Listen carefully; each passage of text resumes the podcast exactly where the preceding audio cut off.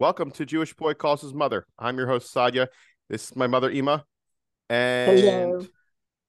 uh And this is and Raven. She wants to be included. Here she is. oh, yes. she's so cute. Yes, Raven. Yes. The minute I got you called, the minute I picked up the phone, she just ran and jumped right on my lap like this. It's like a two year old. Like, you're on the phone. You can't be on the phone. You got to pay attention to me. Yeah. Yeah, like she's definitely aware of what what's going on. Um Anyway, my air conditioning went up. yeah. How'd that go? And so here, so here is the situation I am in right now. See the fans? Oh gosh. Oh, you must have been Now, I said to your sister, um, you know, when your father and I first moved down here, um, that that that first year they were expecting a big hurricane. It was Dorian, but thank God did not hit us. Mhm. But everybody was advising me what to buy, and they said get a bunch of fans, little fans, with battery powered, battery powered fans. So I did. I got a whole bunch of battery powered fans, and thank God we have never had to use them in the case of a hurricane, but we have used them plenty. and when our when when we were first here, our air conditioning, we had a problem with our air conditioning had to be fixed, so we used those fans for that weekend. And now I'm using the fans.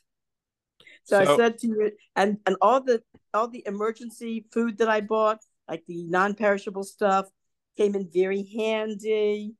Uh, I ate it anyway without it being an emergency. And I said to your sister, "Isn't it nice to use all this emergency equipment for non-emergencies?" She says, "Yes, thank God. That's usually what happens." That's awesome. Um, by the way, I uh, just want to let you know today the Beatles came out with their last song. Is this AI? So it's like this Paul McCartney bas- basically putting together the AI with Ringo Starr.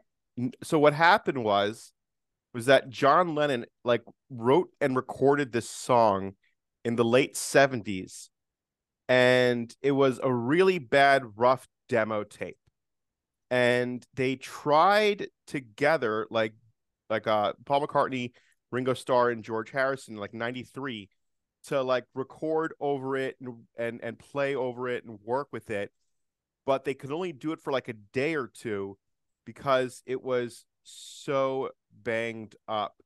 And then over the over the years they were trying to play with it and I think John Lennon's son gave like a fresher recording to uh Paul McCartney like in 2006, 2005 and they were mean, holding his son recorded the same thing. no, no, not recorded the same no. thing. John Lennon, John Lennon recording. He his son had a better recording of it because they originally Oh. got one from Yoko Ono that was like third generation, so it was really rough. Uh huh. And even then, it was still pretty bad. But once AI started coming out and becoming more pro, like effective, um, in like 2021, uh, Paul McCartney was talking about making the making the Beatles song.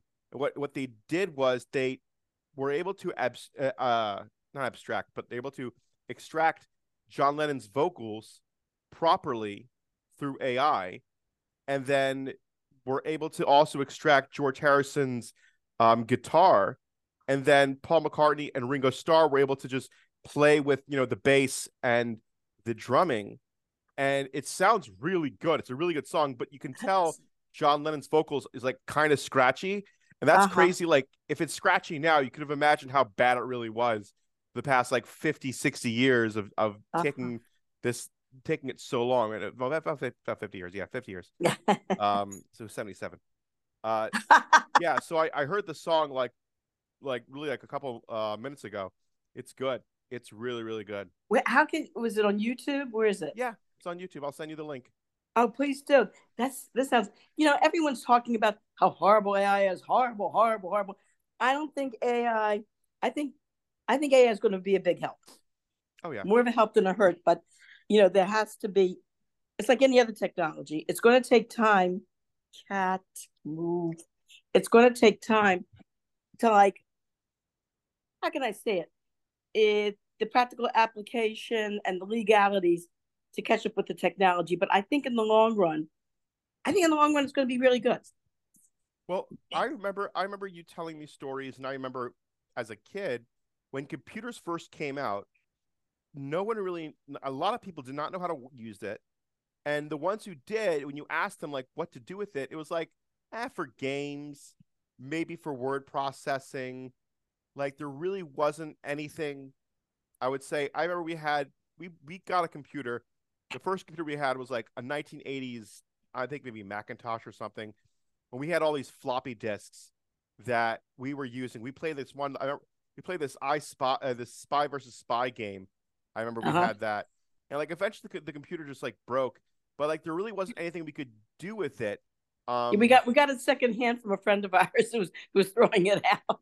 Yeah, yeah, and it was just like, it was just we we only like I remember we got like a computer in like I want to say '99 is when we first got the computer. I was in sixth grade, and like we had some internet stuff, and we had like we, eh, the internet was was crazy slow, but even then we were like so surprised we could do it, um, Yeah. because Net Zero was for free and AOL was for free, so we got the in- internet for free. Oh, how do you spell AOL?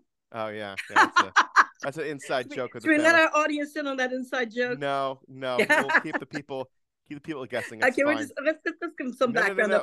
Uh, there was there was someone we knew who um asked us one time, "How do you spell it, spell AOL?" Which, you know, um, which in a way, you know, something if you think about it, it's not too, it's not too far fetched. Of a um, uh, it's not it's not too far fetched of a um, how can I say it? Uh, Concept. concept because it could be spelled something like A Y O H E L, that you know that type of thing, yeah rather than the actual letters A O L. So it, it can be spelled like that, you know, Yeah. phonetically. Well, so so like the the beginning stages of computers, it, it was just really rudimentary. There wasn't a lot you could do with it, but over time, it basically consumed all aspects of what you really need to get done. Um, I, th- I think I saw this one picture. It was like an office from the 1980s with like you know it had it had you know a fax machine, it had notepads, it had a, a, a, a typewriter, it had you know all these different things covering the entire table. And then it showed like something i think i think this was like 2015 or something like that. And it shows 2015 and all you have is a laptop and maybe a pen and paper because it does everything. You, you do everything on a computer. And i think with ai Mhm. like it's first now it's like you have ChatGPT you have these ai imagery stuff. And like it's cool to play with but there there aren't any they haven't been able to really start using well they ha- they have but it's not really been i guess wide set not wide set that's, that makes no sense uh it hasn't been mass focus mass focus or whatever you want to call it like to really utilize as much as it can because people are Mhm. utilizing it is what they can do but it's just like it's still in its infant stage you're still figuring Yes. things out you're still trying to understand what's Yeah. going on so that's kind of how the whole you know thing is started. And that's why that's why like what, what happened with the beatles song. That's why i'm so curious to know what's going to happen Yeah. next you know? Like I, I i i do mm-hmm. understand that there's now with going on what's going on in israel and with the war there's images that are coming out that some people are saying is ai and sometimes it's true and sometimes it's not and that's the other thing where it's just like the the information age now is just getting it's you gotta figure out a way to tell the difference Mm. between what's real and what's not Well, I was talking to um one of your brothers, and we were talking about, you know, what happens. Say some um some unscrupulous individual uh, sends you something of your kid on AI and saying, "Help! I've been kidnapped, and you've got to send the money to this address." And you know, how do you know this is for real? And it's very very simple. Ask them, throw a throw a fake question at them yeah like about a fake person who doesn't exist and see what their answer like you know send them some sort of fake information or just ask them about something that you know the answer to and that the people who run this ai would obviously not know the answer to that's a very very easy way to to check if this is legit. Um, you know, it's very interesting. You talked about the beginning of computers, and um, in the beginning, how they, in the very beginning, how they kind of weren't looked at so well. There was a very popular book when I was in school called Henry Price and the Homework Machine. And I remember reading it when I was in fourth grade. And it's about Henry Price is this boy genius. He's a scientific genius, and he and his friends are very advanced, very technologically astute for the time. And his father is some sort of, um, uh, you know, big electronic scientist. And so his father has a home computer. Now, this book was written, I think, like in the 1950s, 1950s, oh, wow. when the idea of a home computer was like, you know, going to the moon. And so Henry and his friends, his friends consist of this boy and this girl, and they're like 10 years old, and they decide to do their homework using the computer. And they see how easy it is. They just plug in their, their problems that they have for, you know, that they have for their assignments and they get their information and that's it it's real simple so um eventually there's of course there's a there's there's the um there's a villain uh the classroom bully who likes the girl and is jealous of her friendship with henry and this other boy and he spies on henry finds out about the computer and he um spills the beans. He tells the teacher that these kids are really cheating, that they're getting all their information from a computer, they're not really working on their homework. And so the teacher talks to them and she finds out they admit, yeah, that this was true. So the teacher has an idea. She says, you know, because you children are so advanced and you've got this computer, I'm going to give you special homework. And she gives them these, like she totally overloads them with these very, very difficult and weighty assignments. And they're looking at each other, go, Oh, we're going to be up the whole night with this, you know? And they managed to do it. And so the girl finds out eventually, she has her suspicions about who the boy was that squealed on them. And so she kind of like comes over to the boy and she goes, Hey, you know, I'm walking home by myself. Would you like to walk me home? He goes, Oh, yeah, yeah, I'd like to walk in. That'd be great.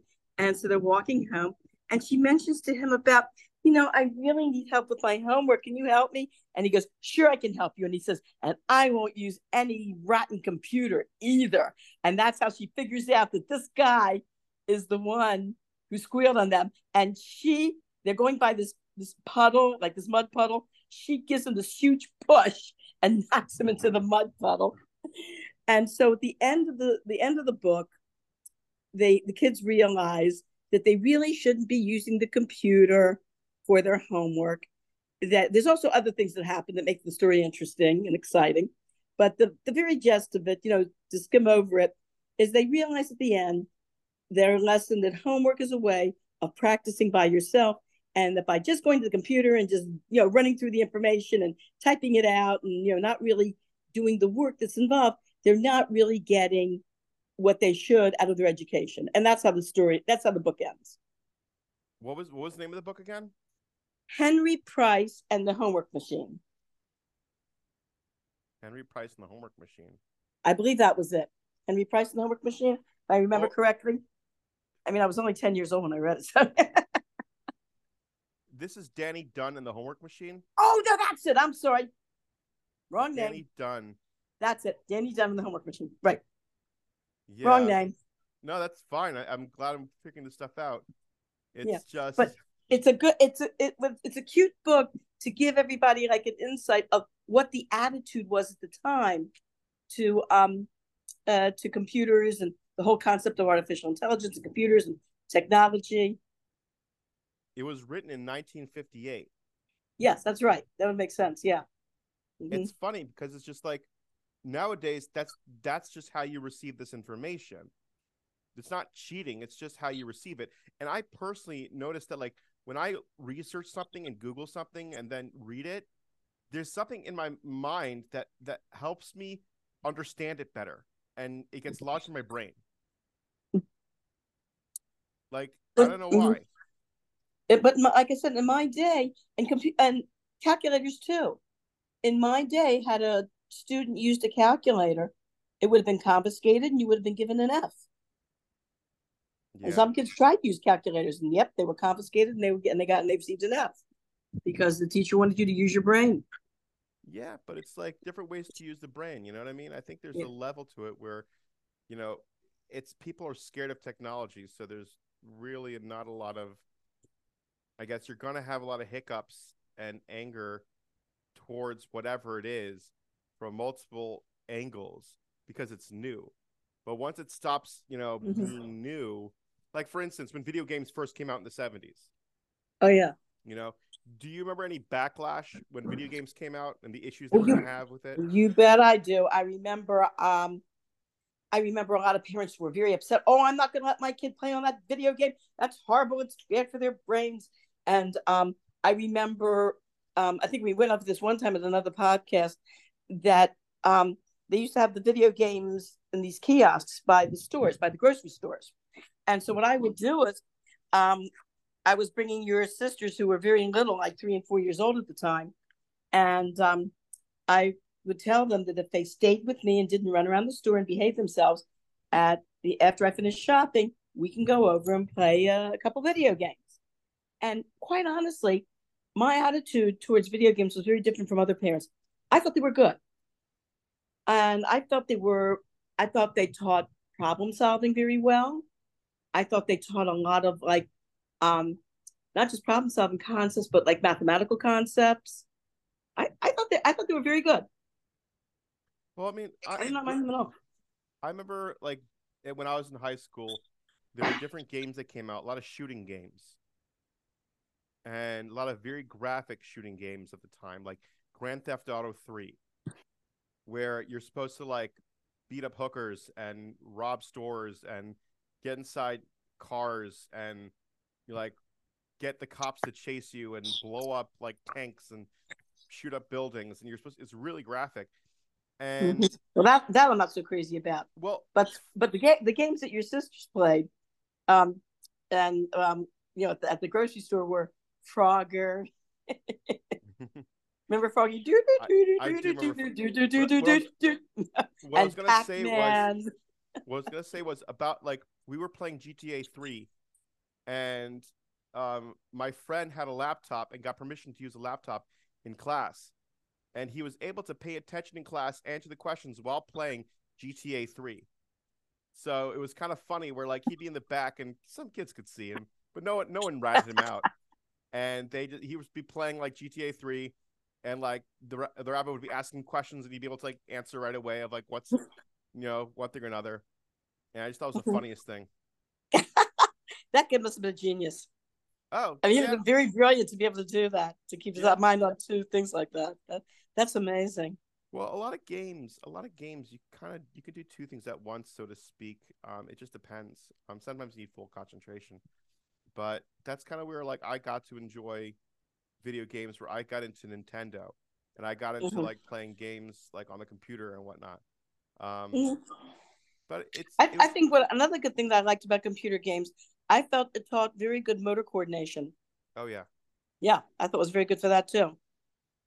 I, I saw nothing wrong with it. Except if I you the more violent games, yeah, I do see something wrong with that. But uh, you know, um, I don't think I don't think those are good for anybody mentally to do something like that. what do you mean? But the, like I'm talking about the violent ones. Well, what's funny is that like they did a statistics of like violent video games versus violent behavior, and Mm-hmm. there was no correlation.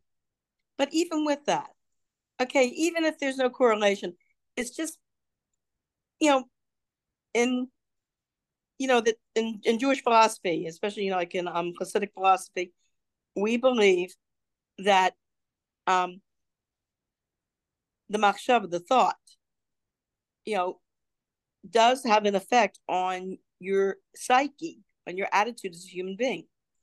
And you don't have to, you know, you can have just as good a time doing some sort of G-rated, you know, game. It was a Zelda. Was it called Zelda? That that, that, that little fantasy land Zelda. Yeah, no, that I yeah, love- something I like love that. You don't. The fact that you are exposing your mind to these very violent graphic um, images psychologically even even though the average person would never act on them true but still what is what is that going to do to you as a human being? Well it's funny you say that because i was having a similar conversation with somebody about halloween. Um because chabad.org uh likes posting like healthy but provocative questions on their facebook um just to get people to be engaged and one of them was, "Can you be Jewish and celebrate Halloween?" And I uh, speaking to this woman who was, it seemed that she wasn't Jewish. She didn't have a Jewish name. She was her the way she. I checked her Facebook profile. Looked like she wasn't Jewish. Um, so I was under the impression that she wasn't Jewish. Uh, but she was saying that Halloween's totally okay and totally safe. And mm. I told her in a kind way that, you know, it might be nice and safe for most people, but Jewish people shouldn't be celebrating Halloween because first off, the origins aren't Jewish; they're more based off of you know these. It, it, in America, there's it depends on who says what, and but it's it's based off of non-Jewish, you know, right core values, and the whole point is to scare people. The whole mm-hmm. point is to be a lot of negativity Yes. And that's not something that a Jewish person should be involved in. You know, mm. we don't need to scare ourselves for fun. We have enough problems to be scared of in real life. you know? So true. As the events of the past couple months have shown. Yep. My God. it's it's I, I try my best just to avoid I, I I'm avoiding so much, and even by avoiding so much, I'm still getting bombarded with all this negativity. It is so frustrating. But I'm getting to this point now where it's just like I'm starting to not care anymore yeah. about what these people think. Right. I don't care anymore because you know mm-hmm. there's a thing about I noticed with Jewish people more than anybody else. We're always willing to have a conversation. we're always willing to have a conversation, an argument, a back and forth, just anything. Like it's fun. Is it. Is, is it a Jewish thing to like to do that, or is it Middle Eastern? Because I've met like Greek people who are that way, and Italian, Greek, Italian. I, I think it's a Mediterranean thing. It could be. It could be. I don't know. I haven't really given it. I mean, I've given it some thought, but I haven't really delved into all the nuances. But it was just my impression. But like Jews, mm-hmm. I'm noticing now are getting more and more tired of trying to have a conversation. It's like mm-hmm. children were beheaded, ripped out of their mother's wombs, and thrown into the, the oven. Like, what do you want? Like, what what would you do in that situation? Like, there was this one video of uh, of this guy, uh, Kosher mm-hmm. Dillz. He's a rapper, um, where he was asking this woman very politely. He was holding like a, a, a sign, like you know, Jews out of Israel, pro-Palestinian, whatever. Like, and he asked her, like, you know, do you have children? She's like, yes. Like, and if something someone hurt your children, what would you do? She's like, I'd do anything just to to protect my children. Mm-hmm. Okay, so we have children too, and and they got hurt. What do you want us to do? Mm-hmm. And the woman was just silent. Mm-hmm. And like it went viral a little mm-hmm. bit, but it's just like, what are you supposed to do? What like mm-hmm. people are asking for a ceasefire. The ceasefire was around until October seventh. October seventh mm-hmm. broke the ceasefire.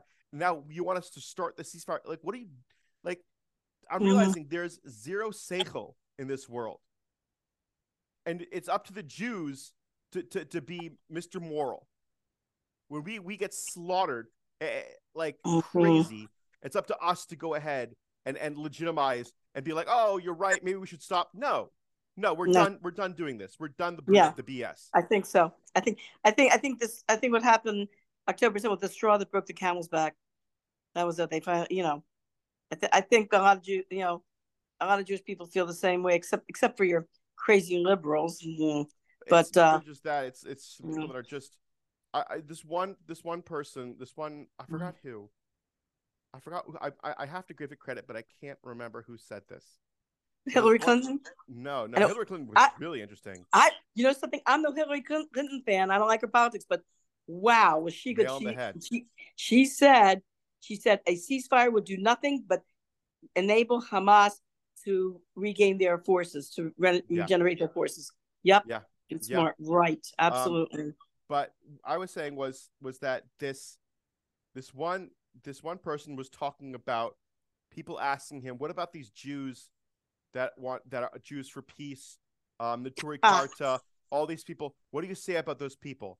And, and the guy responded was, you know, Uh-huh. back in the ghettos in World War II, uh, there were were certain Jews that would give over all of the the hiding spots of all other Jews to the Germans because they thought Mhm. it was going to save them, and in the end, it didn't help them.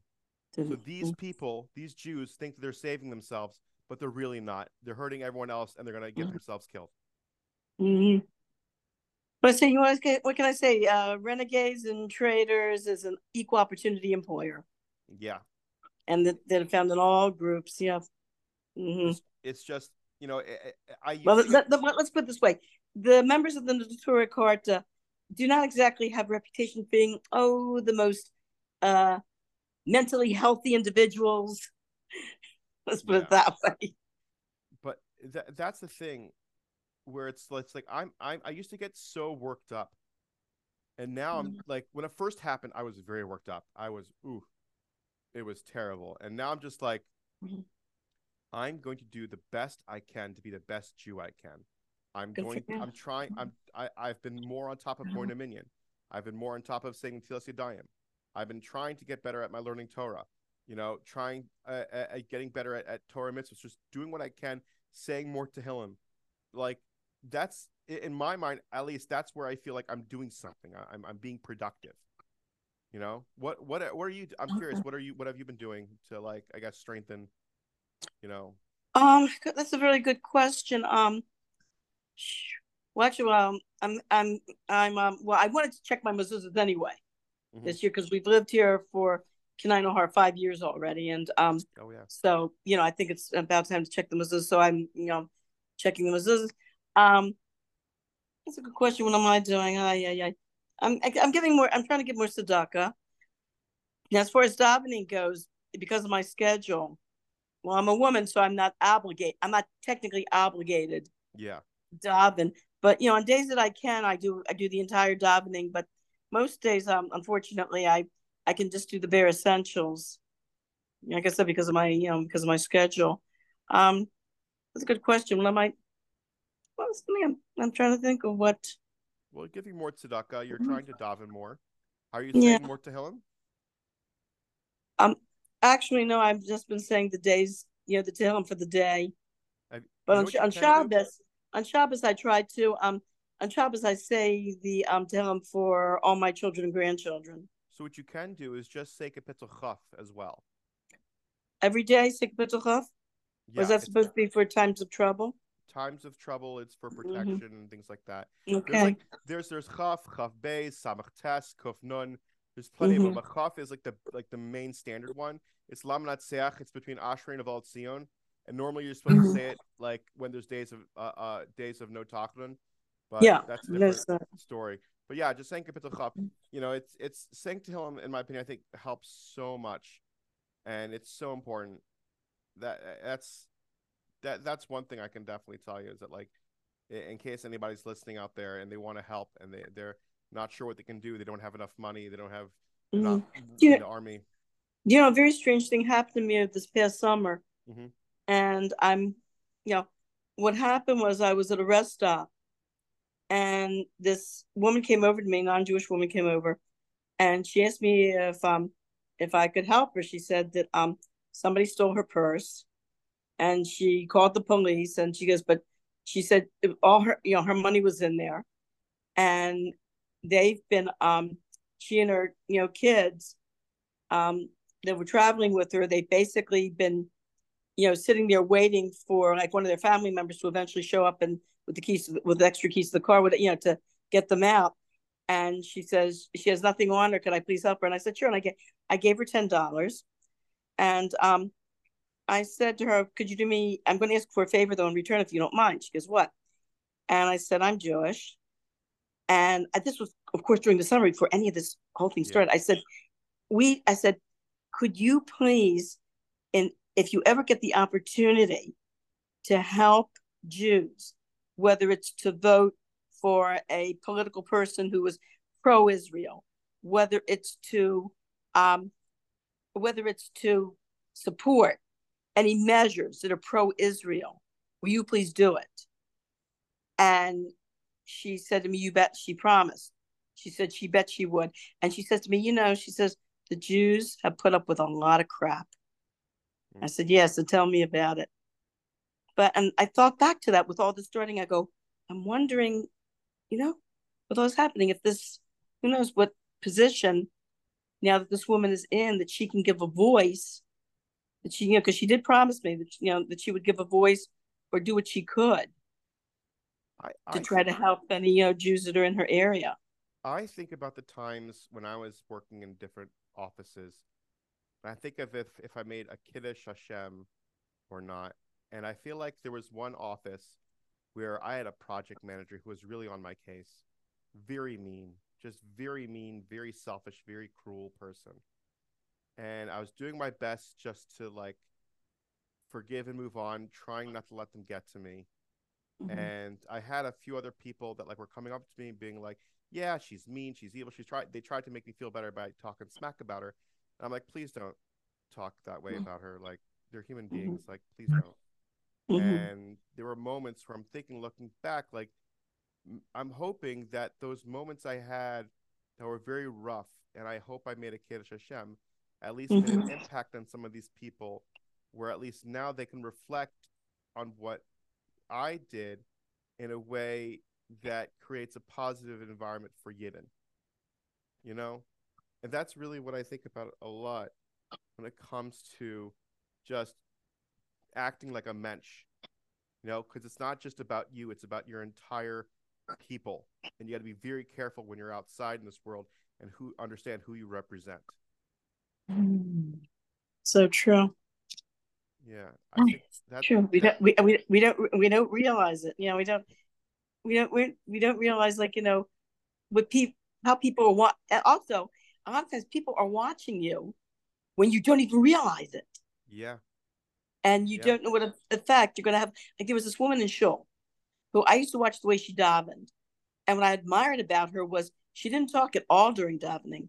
She really concentrated on her davening, and she wasn't one of these people like, oh, look at me, I'm so righteous. No, this is this was her. She just came to shul, she opened up the siddur, and she just, you know, davened. And I said, you know, that's an example to follow. So I decided to start doing that. You know, come to shul, just you know, you you daven, you don't talk.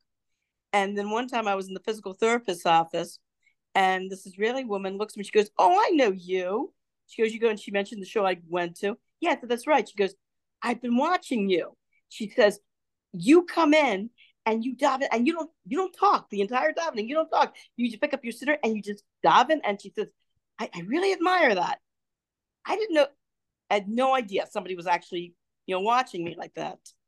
What's funny actually also is because Tati made such an impression of Beis Lubavitch, um, was that everyone knows that you know in shul, I myself don't like talk people talking during davening because mm-hmm. it's like it because Tati was very much against talking during davening, and I definitely don't talk during davening. So like when I when people like are are around and like I shush them, it's more of like oh it's angster. He's just always shushing. That's just what it does. It's like he's following his father's footsteps of not talking during davening. you know? Oh, there he is. There's there there's Raven. Little mm. Did but did we ever um oh gosh, did you ever hear? I don't know if we talked about the Rabbi Gordon joke about the guys talking in shul. It wasn't no. a joke; it really happened. Okay, okay. Rabbi Gordon, Yehoshua Gordon, who does the um, who did I was showing the um yeah. videos on Chabad.org. His father was a rabbi in uh, New Jersey, and by the way, his father also taught at Beis Rivka, and I took some of his classes. Very good, very excellent teacher. So, his father, one time, these two men came into the shul. They had to. I think they they they um they came into the shul because they had to say Kaddish and they wanted to go to an Orthodox shul. These two guys come in. He said they were talking, talking, talking, talking, entire davening. So finally, Rabbi Gordon comes over to them, and he they says, he says, you know, you gentlemen really, you know, you did a lot of talking here in shul, you know, and so they looked at him strange and they go, Well, isn't this an Orthodox shul? And he goes, Yeah. Well, we thought in an Orthodox shul, people just sit and talk. So he said to them, Well, then you two must be very Orthodox because you haven't stopped yapping since you walked in here. That's awesome. Yeah, I, I, I, I also when I job, I like to keep things quiet.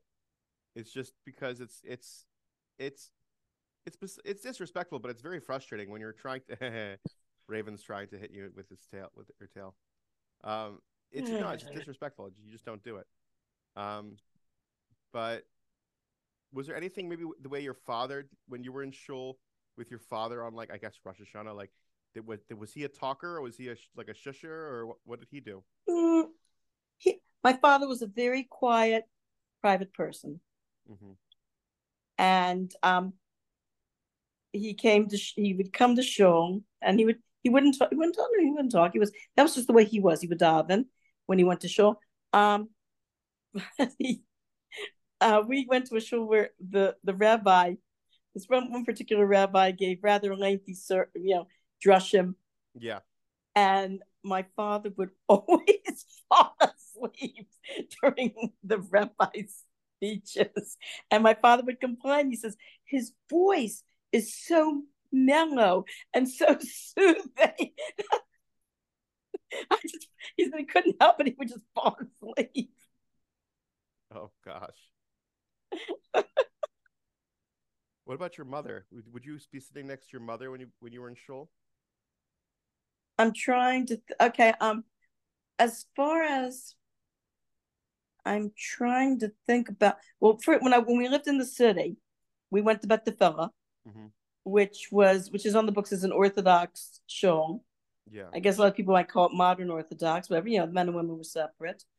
I um my father well, my my father went to shul, of course, um, you know, the Yamim To, you know, just on, you know, he was one of these one of these unfortunately uneducated Yidden, and he worked on Shabbos, unfortunately. Um, but you know, it wasn't like he was working on Shabbos to make millions, but he, as far as he was concerned, he was we were, you know, we didn't have a lot of money, and you know, he just felt that you know that providing for his family was 1st mm-hmm. It was it wasn't like he was raised orthodox and rebelled. No, no. In fact, no. he wasn't raised he wasn't raised religious at all. Mm-hmm. I mean, his parents sent him to Hebrew school. He had a bar mitzvah, but um, he went to the public school and he um he wasn't raised religious in any way, shape, or form. And his mother kept kosher in the home, but they ate out, none of that type of thing. So, um, uh, so the only time he really went to shul was uh, Rosh Hashanah Yom Kippur. Um, I I remember one time when I was in shul, he he get he got an aliyah, and I think I was like nine, ten years old. And I was oh, I was so proud of him. My daddy got an aliyah. I was so proud of my daddy getting an aliyah. Um, I don't remember my mother going to shul so much uh, at the Tefillah, the Orthodox shul, but I do remember when we moved out to the county was we moved out to the county was when uh, my parents um, I don't know if they joined or when they started to go to uh, Beth Israel, which is conservative. Okay. And I my now my mother did. My mother by that time was uh, going to Beth Israel on a on a regular basis, Saturday morning. So I remember sitting next to her. At, you know, I was in high school, college. You know, I remember sitting next to her at Beth Israel. Um. Um, and yeah, so I remember, you know, she didn't, she did not read, she could not read Hebrew. Okay. She was never, um, when she was growing up, girls were not sent to Hebrew Hebrew schools at that time. Even the after school Talmud Torah program were not open to girls. Oh, it wow. wasn't until it wasn't until around World War II that, that they well. finally started opening up Talmud Torah programs for girls. Oh, and which surprised because my aunt, my now my aunt read Hebrew, but my aunt was 12 years younger than my mother. Okay. Uh, we got like 10 seconds left.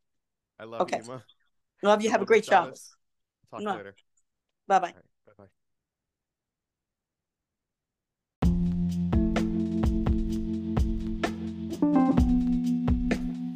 Thank you for listening to Jewish Boy Calls His Mother. Please comment and subscribe on our Facebook page, YouTube channel, and Instagram. I would greatly appreciate it, and my mother would too.